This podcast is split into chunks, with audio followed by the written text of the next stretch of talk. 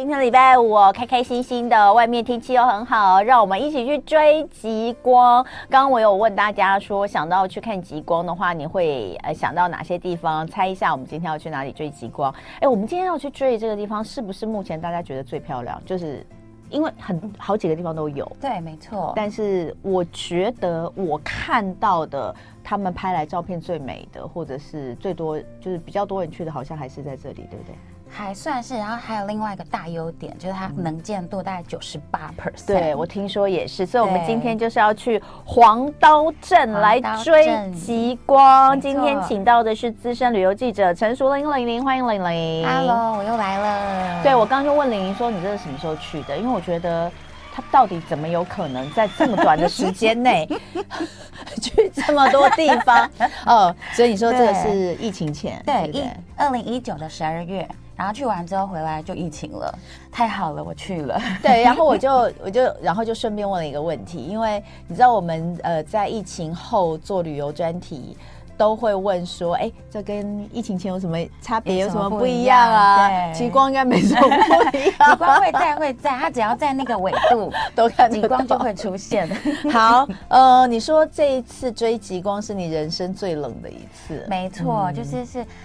如果每年冬天有时候都会有人来跟我调图，然后大家都会来调图说、嗯、听说你有一张三十度以下的图片，就说有有有、嗯、然后我就会奉上我那一张三十零下三十一度的、嗯、我走在街头的照片。但那其实不是那一趟旅程最冷的，那一趟旅程最冷是晚上去追极光的时候，应该已经到零下四十度以下。哦，对，哦，零下四十度，对。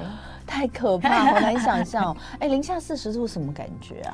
但其实三十度以下就就其实都一样，就是痛，痛很痛。对，要穿什么到底露出来真的很痛。然后我觉得最最印象深刻的是鼻毛会结冻，会有冰吗？你会感觉在里面是一根一根的东西，就是呼吸的时候，因为呼吸的那个气体还是比较温暖嘛、嗯嗯、然后如果没有用那个罩住的话，你再这样正常呼吸之下，你就一呼一吸之后，你就会瞬间感觉到、呃、里面有条状物的那种感觉。对，我真的很难形容，但我真的必须说鼻毛的那个体感很强烈。那你们没有戴面罩吗？有，就是必须得要、啊、可是因为它还是很闷，而且因为内外落差太大，所以你其实这里真的很容易会有那个蒸汽、嗯嗯、那女生睫毛又会比较长一点，所以我常常就是处于你要鼻毛结冻还是睫毛结冻的选择、嗯、所以常常就是这样子呼吸完了之后会想要口面罩拿下来呼吸一下、嗯、然后就就又换睫毛呃，鼻毛结冻。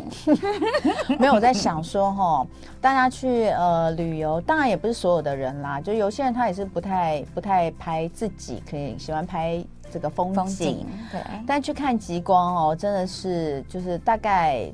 多半你看得到好看的照片也只有极光本人，就是呢，你在那边就是因为太冷了，你包得很臃肿，对你包成那个样子，怎么怎么到底要怎么样拍得好看很难，对不对？就为了求生，一定得穿成那样。嗯、好，所以加拿大黄刀镇它的位置，嗯、当然要看到极光，一定要在圈内，对不对？对对对，嗯、它就是圈、嗯、对，就是从台湾，现在台湾有直飞，嗯、但是是先直飞到温哥华哦，对。然后大概飞了十个半小时之后，然后温哥华还要再转机，就是比如说坐加拿大航空等等的再进去，但还要再飞两个半到三个小时，就从温哥华转机到黄刀镇，对，哦、还要再两个半。然后其实它就是在极圈那个圈位，就六十二度那个极圈带上，所以他们才会说这里其实非常可以看到极光。嗯，对。然后还有另外一个优势是因为它。就是它本来就在极圈带上，然后另外一个是它的镇上没有什么高山，没有阻挡，对，对对没有阻挡，所以它、嗯、其实最高的山有一个最高的山，他们都说镇上有一座山，但爬一分钟就可以攻顶。一公分，一公分可以攻顶的山吗？一, 一分钟，说错，一分钟，一分钟，好，一分钟就可以攻顶的山。对，所以可见它那里就是地势是非常平缓的。嗯，对。然后在这座山上，就是也也是因为这样子，它真的很平缓，所以其实在极光大爆发的时候。很多人在家里就可以看到极光。嗯嗯，好，呃，这个是加拿大黄刀镇，也就是说，你如果要去的话，就是要坐十个半小时的飞机，然后再去转两三个小时的飞机到，对，哦、才会到。好，到那哎，我先问一下。那这一趟旅程就是单纯极光吗？还是其实应该因为飞那么久，一定会带其他地方， 对, 对不对？有有，其实当然还是会先去温哥华玩一玩，之后、嗯、然后进黄刀，然后本来想说可以在黄刀里面散散步啊，去看一下当地人的咖啡馆，四十度吧，散不了步。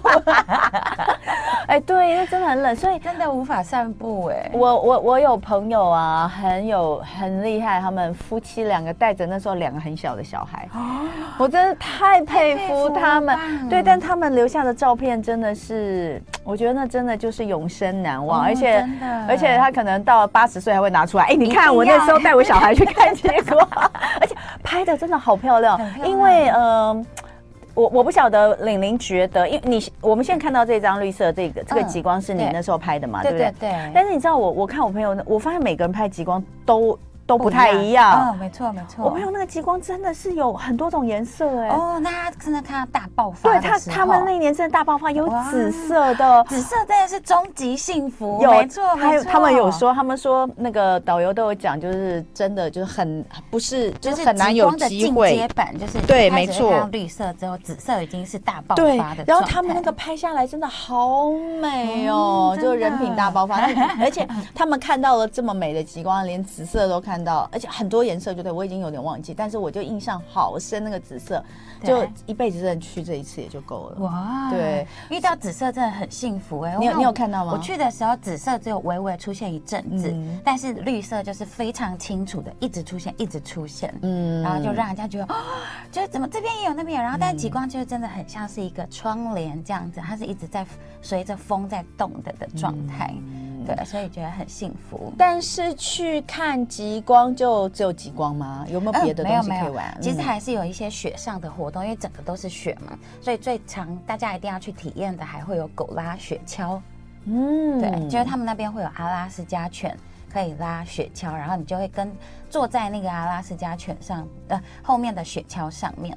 然后他就会带着你绕一大圈、嗯，可是这就是其实进行每一项活动的时候，先决条件就是你要真的要把自己包到超紧，对。然后狗拉雪橇的时候，其实也是不但你要身穿那个他们零下七十度的抗寒的外套之外，刚刚说的那个罩住鼻子跟嘴巴的也要罩住，嗯，对。这个吼、哦、就让我想到我有一年滑雪在北海道的时候，那一年碰上日本、嗯。北海道百年以来最低温，哦、那、嗯、呃风雪非常的大，而且还有暴风跟风雪，暴风雪的那个警报。嗯嗯嗯、对，那一年呃，这个台我听说台湾就一直都有暴，就是因为太冷了，嗯、就是好像台湾也冷，可是日本对，那就很多朋友就问我们在那边好不好，状况怎么样、嗯嗯嗯、这样子。我记得那一年，但是它是体感零下三十几度、哦，可是哦滑雪的时候。因为你有在动，身体会很热，里面是流汗的嘛， 对, 对, 对, 对。但是那一年是冷到里面也没有汗，你知道滑雪里面一定要穿排第第一层一定要排汗衫，对对对，因为要要很快它能够干的嘛，然后第二层才是保暖层嘛，嗯、中层保暖层。那那年冷到不会流汗，你知道吗？没有，就不用不没有，也不会流汗。对，然后如果通常你如果再多穿一件会太热嘛，对对对，那年真的需要太冷，嗯、所以零下三十度的体感，嗯，就是我我是有有经历过。会痛吗？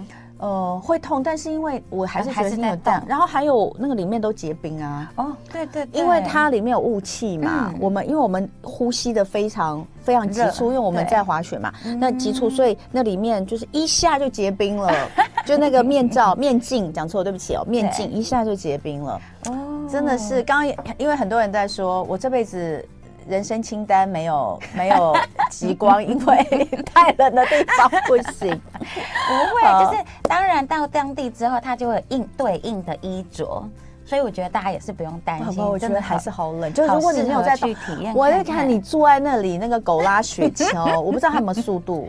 有有速度，那很冷呢、欸。就是跟因为以像跟骑摩托车差不多的速度，很冷，太冷了，一定要罩上你，就是你身体尽量肉不能露在外面的状态。然后就做到最后之后，因为头发还是难免会有点飙出来，所以头发就很像那种雪的树枝一样，整个冻僵这样子立在身边，然后我完全看得见我的睫毛是白色的哦，就是自己的头也是一棵树冰，就是你的头发也会一枝一枝的。没错没错，可是我觉得还是很值得去。当然啦，嗯，对、欸。你说到那边就会看到满满的北极熊吗？对，没错，因为在它的那个机场里面，就是你要从国内线搭到机场的时候，然后一下来在行李转盘，它就是一只北极熊站在行李转盘上，真的熊啊。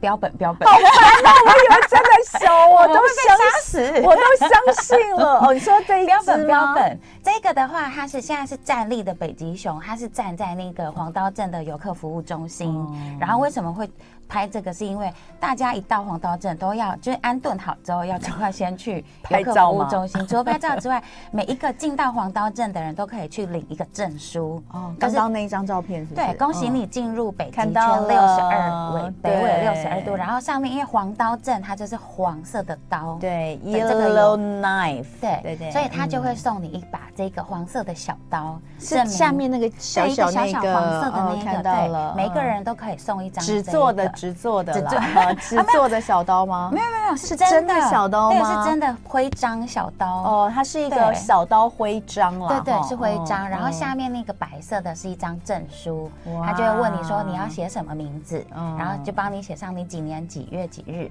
来到了北纬六十二度，这样、嗯、就会变成你的证书，而且这都是免费的，所以大家一到的时候就要赶快去。哎，我先问一下哦，通常去看极光，嗯，你你你是跟团吗？嗯，我是自己去的。你自己去，可是到那边，好，我们现在可以教大家了，对不对？就说你自己买机票，对，然后自己订订饭店吗？订饭店。那你到那边，听说看极光一定要。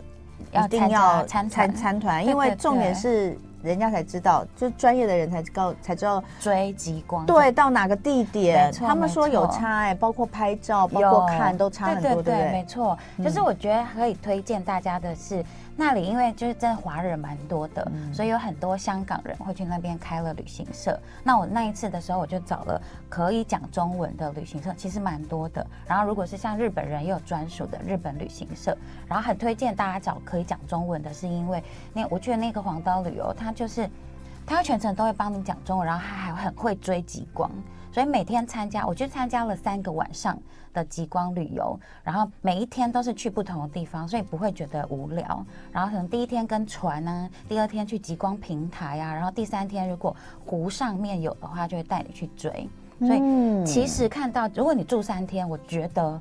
除非真的很不幸运，不然的话看到极光真的是百分百，就人品太差的状况之下，不知道有没有人在那边待了两三天一次都没看到，或者是他在 不, 不对季节，因为极光大爆发是八九月，然后十二月到三月。嗯就这个月的期间去，几乎真的都看到，甚至你在住的地方，只要天暗一点，然后极光出现，就都打开窗户就看得到。嗯，但是它因为它一年有两百五十天都会出现极光。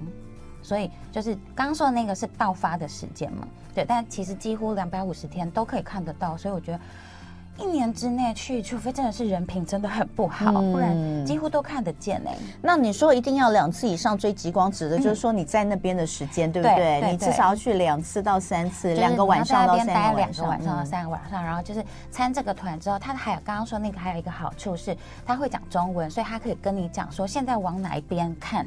然后，如果你想要拍照的的话，他还会教你那个拍照的参数。然后，因为这些参数有时候讲那个英文真的是太复杂，而且他会手动帮你调之后，他还会用他的相机帮你拍照。嗯，对，所以我觉得可以讲中文的的那个沟通真的很不错。嗯，对，好，诶，极光我们看到这个玲玲去的都是绿色。对，对，但是因为就是第一次看到极光，所以当时出现极光的时候，已经觉得兴奋的不得了。像现在这一张是我们第一天去，然后他就带我们去那个结冻的的那个船舶港边，那个是那是结冰的海吗？还是湖？对，湖湖湖面已经全结冰、嗯，然后这些船就是在冬天的时候也没有办法出去，所以我们就是站在那个湖上走来走去，然后走在湖上好可怕哦！不会不会，它结冰超厚，很很厚。OK OK， 对啊，这也是就是安全性也是他们会帮我们考量的。然后、嗯、然后他刚刚还忘记讲漏一个重点，就是因为通常去看的时候都会是从十点。可能会大概看到凌晨三点，所以就是最冷的时候，甚至会到零下四十度、嗯，所以他们就会提供可以抵抗到零下七十度的衣服让你穿、嗯，所以我觉得那个也是很就是保命最重要的。这个就是吗？对，现在这个就是全身臃肿的我，就是要去看极光的。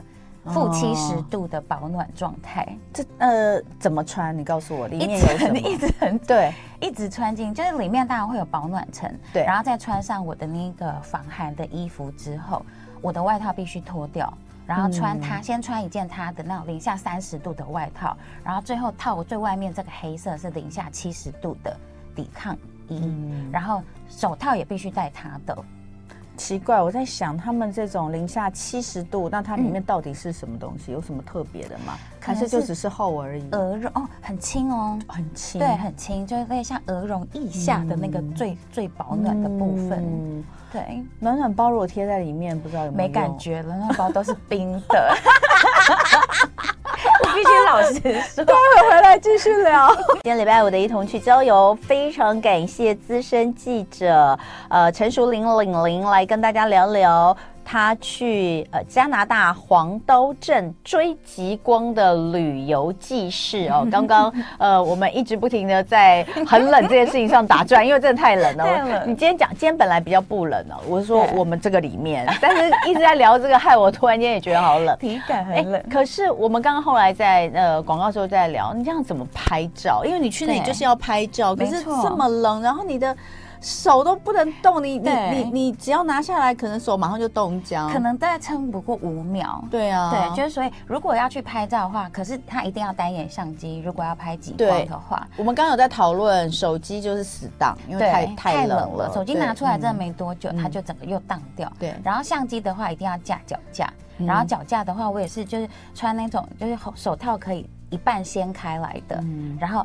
设定一些参数之后，譬如说大概呃建议拍八到二十秒左右的那个快门、嗯、哦，对，然后按了之后手赶快伸回来、嗯，然后就等它曝光，所以才能拍到。嗯、然后专业的人像现在这张照片，我朋友在坐在前面，这个是他还会用闪光灯闪你一下，嗯，然后让你动作不能动作不能动。然后停在这里，按二十秒之后，你就可以获得一张有你跟极光的照片。嗯，但是就是像刚刚说的，包成这样，谁知道是你？真的，我刚刚以为那是你。那请问这是你吗？这是我朋友。对，但看起来也蛮像你的，一模一样。对，对对对，因为就很臃肿、啊，就都很圆滚滚，只看得到，可能只看得到脸部的一小部分这样子。对，但如果没有这样的话，真的没办法撑二十秒停在那里。然后我还发生一个很有趣的事情，就是我自己吓一跳，就是我带着相机跟脚。然后在户外这样拍拍拍，拍完之后，我在要移动脚架的时候，因为我是手打开的状态下，要移动脚架的瞬间，我的手被我的脚架黏住了。天哪，太可怕了！手指是不是？就是你前面没有对，没有套起来。没错，嗯、我真的吓一跳，因为我如果当下一拨开的话，嗯，应该是会嗯黏住的。对 对, 对，嗯，就是它应该会。粘到了我的皮，嗯，对 对, 对。后来怎么处理？后来我就先定住之后，因为我太害怕了，嗯、我就冲回去那一个、嗯、呃小屋里面、嗯，然后小屋里面就比较温暖，然后我才慢慢慢慢手放开，然后不是你是你就粘在那个脚架上，对，这样子我就握着脚架冲回 去, 冲回去，不然我会流血，好可怕、哦！我这个时候我就突然间想到，不知道是就是那种。欸、以前有看过啊，就是什么你要赶快在上面尿尿啊，还是什么东西，就黏住这么赶快尿尿。但我突然想说，好，女生没有办法、啊，男生尿尿会不会也那個、也结冻也结冰？不能在户外。对啊，听说在户外尿尿也是一出来就。就跟你的连起来，对，就跟你的身体连成了一气这样子。对对对对对，哎呦，但就还是得要，比如说你要拍到漂亮的照片，还是得要脚僵、嗯。然后就刚刚那个真的是要小提醒大家，我真的是被吓到。OK， 好，再来呃，除了极光之外，你们还去了一些其他地方，对不对？对，就是晚上去看极光之前，因为白天还是有蛮多时间的，所以很推荐大家就是可以参团之后看去走进他们的立法院。嗯、去看他们立法院，所以他们立法院，因为这里有很多的原住民族，所以会看到以前这黄刀镇的由来也是因为当时的原住民他们都身上携带一把黄色的刀，对，然后就会去砍柴啊，或者是编织等等的，所以其实是这个由来。然后当然里面就会有陈列很多当地居民从以前到现在他们怎么在这里求生的一些配备、嗯、然后我觉得去立法院也很酷，就是大家现在看到画面上他们的立法院的正中央就是一只北极熊的皮，真的北极熊的毛皮，毛皮，对，好残忍，它还有头跟完整的脸耶。然后为什么要丢这一只北极熊在这边，而且它是一只真的，就是因为当时原住民就是在捍卫自己领土，就是加拿大政府想要就是呃统领这里的时候，其实是想驱赶的。那当时他们就在这里设了那个立院了之后，原住民就扛了一只北杀死的北极熊，直接丢进议会里面宣示主权，然后也宣示说这是我们的文化，我们要守候。嗯，所以后来呢，当然真的有去立法去呃保护他们的领地，然后保护他们可以做捕猎的这个行为，就是在可限度的范围之内保护。但是当时的那一只北极熊就真的留下来在立院的正中央，所以去看的时候就可以，他们是故意把它留在这里、嗯、就是让大家记得当时发生的事情、嗯、对对对。然后还有就是他会记住大家说你可以保护，其实也要保护当地原住民的传统，然后文文化跟历史等等的、嗯、所以它其实这里是因为、嗯、这也是加拿大的西北地区，然后黄刀镇是西北地区的首府，所以它其实是全世界最北的首府。 嗯, 嗯，然后它体现的也很能跟就是是所谓的白人跟原住民的相处的模式，其实也可以在这里看得到。白人应该还是多啦，还是比较多，但是这里如果是在黄刀镇的的话，他们人口大概两万多，嗯嗯，大概有三分之一还是有原住民，嗯, 嗯，所以其实人数还算蛮多的。然后像刚刚看到的去追极光，其中就会有可以去他们的那个像印第安帐的小。小屋里面，我刚刚有看到你有张照片，对对对，黄色那个印第安帐，那个就是原住民的的小帐篷这样子。嗯，怎么到处都是北极熊，墙上也是，黑熊地板上等等，对，这黑熊哈、哦。嗯，其实就是就是他们原住民的捕猎文化，嗯嗯，然后在有限度的合法的状态之下捕猎，嗯嗯，所以它其实里面都还会陈列这一些有点像是他们的呃战利品。嗯的概念，就可能我我看我会觉得好残忍哦、呃，有一点点，但是但是你站在原住民他们自己的传统跟文化上面这个角度想，好像、嗯、好像确实也是，就是他那是他的历史跟他们生活的样子，嗯，对，甚至有一些他们都还是生活在森林里的哦。嗯，好，所以这个是立法院。因为我本来想说，我们为什么要去看立法院哦？但是这个确实是是蛮多可以蛮多可以看的。的对，对那呃，我有点好奇，你你你们在那里吃什么？吃的话，因为其实加拿大还是是属于比较英式的口味，所以它最有名的其实是一间炸鱼薯条跟牛排的店，好吧 ，always 是, 是一样 ，always 炸鱼薯条，对，没错。但是我的意思是说，其实在，在在室内、嗯、暖气就开得很强了，暖气很强，所以其实你看大家都是是脱外套的、嗯。然后像这一间就是当地最有名的那种家庭料理，哦、那它吃的就是超澎湃的烤乐排跟炸鱼薯条。的的店、哦、对、嗯，然后其实真的蛮好吃，他们有一种原住民的腌菜，嗯，然后就会跟着炸鱼薯条一起吃，所以跟英式的炸鱼薯条又有一点略不同。这个看起来比较好吃，对，对，英式的炸鱼薯条看起来真的不是很有，干干不是很有食欲，这看起来不错。天哪，还要喝冰啤酒？可以，可以，不是那个冰啤酒喝起来感觉口感应该是温的吧？哎、室内很冰，很需要，哦、需要，而且、哦、因为你的体感，嗯、你的舌头还是温的，而且。黄刀黄刀镇还有自己的酿啤酒厂哦，你觉得他们的啤酒好喝吗？没有，因为我我觉得在冷的地方的酒都蛮好喝的，嗯、不知道为什么。还不错，但是因为那时候真的太冷，嗯、所以我们进去的时候，我其实都点热饮。对呀、啊，我在想说，就算它是里面开暖气，也也喝啤酒也还是蛮刺激的。对对，嗯、但是就是去看极光的时候，就他们其实身上，呃，小屋里面都会提供热咖啡啊、啊热茶等等，所以冲着我就是两个晚上都看到。非常极光大爆发的时候，但是也都是还好里面有小屋，所以就会冲去外面看，然后他帮你拍照完之后再冲回来温暖一下自己，嗯，然后等你身心灵觉得可以了，你再往外冲这样子、嗯。当然你在这边也要这个呃走到哪里都还是要买东西、哦、在这里有什么东西是可以买很或值得买的？强烈推荐一定要去买加拿大鹅，加拿大鹅对，就是 Canada Goods 这一个是。应该是在全加拿大，因为它本来就是加拿大的品牌，所以在加拿大买其实已经比台湾便宜大概六折到七折左右。哦、然后黄刀镇又因为最冷，所以他们这里的批就是批价又会创新低、嗯，所以如果要买的话，真的要来黄刀镇买。虽然去一趟很不容易、欸，这个很重要，这个很重要。就是说，如果你到那边的话，你可以买这个平常舍不得下手的加拿大鹅。真的，真的都价差很大哦。而且就是我们去的那一天，就你只要问当地人，大家都会告诉你，有一间叫做百货公司的杂货店。嗯然后那一间店就是你求生必备，任何店、任何商品都可以买得到。嗯、然后一般我们买到的 Canada Goods 大概就可以抗零下十度左右。然后那里还很专业，它还有分你可以抗到三十度的，嗯、然后甚至你要专业到你可以抗七十度的都有。然后背心啊、外套等等的，然后甚至雪靴，我买了一双雪靴。其实回台湾再也没穿过，对啊、因为太热了。这个是手套，这是手套，对、哦，皮毛的手套，完全是皮草的。对对对，嗯、非常非常的温暖。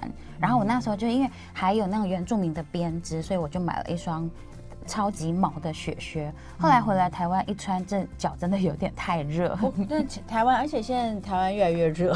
对啊，对啊，那个台湾真的没有办法，嗯。没有办法穿到这种啊，就是里面是毛，或是全毛，或是不是只有口，不是只有靴口那一圈，是里面到脚趾都是全毛的抓，就是站在上面，像站在地毯上面这样子。你到底为什么要买啊？我就失心疯。可是我觉得到那边一定会买，不然你也不知道买什么，总要带一些什么东西回来，对对对对对。但它的陈列就不会像精品店这样子这么漂亮，但是就是你真的看价钱，你就会觉得哦，好。我一定要买一件Canada Goods，买背心都好。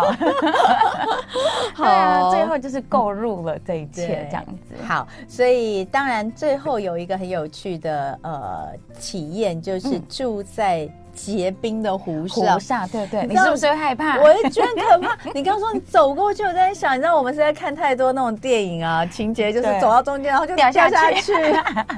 不会不会，它那个大奴湖就是整个黄刀镇中央有一个大。奴湖，夏天的时候，其实这个是船屋，它是飘在海上，就是飘在湖上的。所以夏天入住的时候， oh. 这这间很可爱。我如果订了之后，夏天我要入住，它要给你提供一一一一艘卡雅，就是那个蜻蜓船。哦、oh, ，你要从自己划过去，划进去，对。嗯、然后冬天的话，当然就已经全结冰了，所以你就是是开着车子进去的。等一下，那这里面它还是有可以。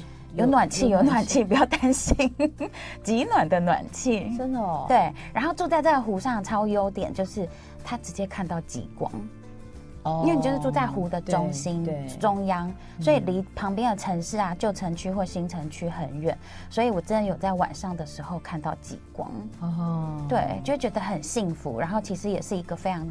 有趣的体验，但我其实下次想要夏天去看。你去住，你确实有住在里面吗？呃、对对 对, 对住一个晚上吗？住两个晚上，住两个晚上，住在这个结冰的小屋子船屋上。